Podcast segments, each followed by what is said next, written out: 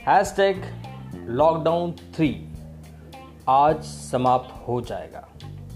जब शुरू हुआ था तब देश में मरीजों की संख्या थी करीब बयालीस हज़ार और मौतें हुई थी करीब चौदह सौ। आज दो हफ्ते बाद जब समाप्त हो रहा है तो मरीजों की संख्या है करीब नब्बे हज़ार और मौतें हैं करीब अट्ठाईस सौ। यानी कि इन चौदह दिनों में देश में संक्रमण अब तक की सबसे तेज गति से फैला है।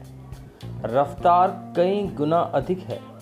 अब सबसे बड़ी विडंबना यह है कि विश्व में जिन जिन देशों में भी लॉकडाउन किया गया वहां संक्रमण की बढ़ोतरी दर में बहुत तेजी से गिरावट देखी गई, जबकि भारत में ठीक उल्टा हुआ है।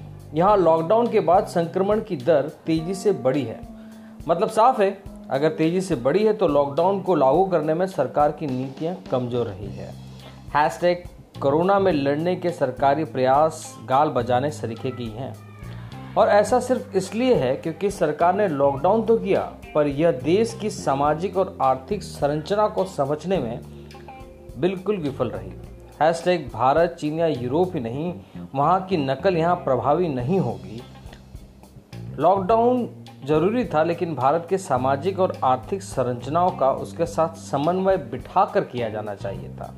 अगर ऐसा करते तो ना सड़कों पर मजदूर दिखते और ना लोग चोर गलियों से अपने घर पहुंचते, ना बाज़ारों में भीड़ बढ़ती और ना जनता भूखी मरती और ना संक्रमण की रफ्तार तेजी से बढ़ती। खैर,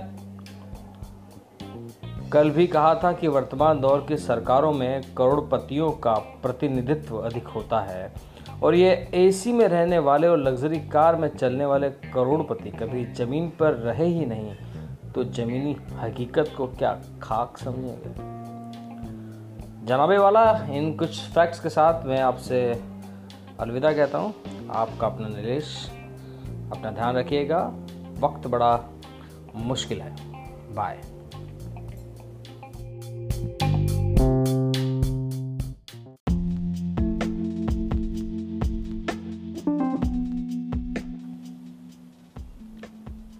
हैशटैग लॉकडाउन थ्री आज समाप्त हो जाएगा।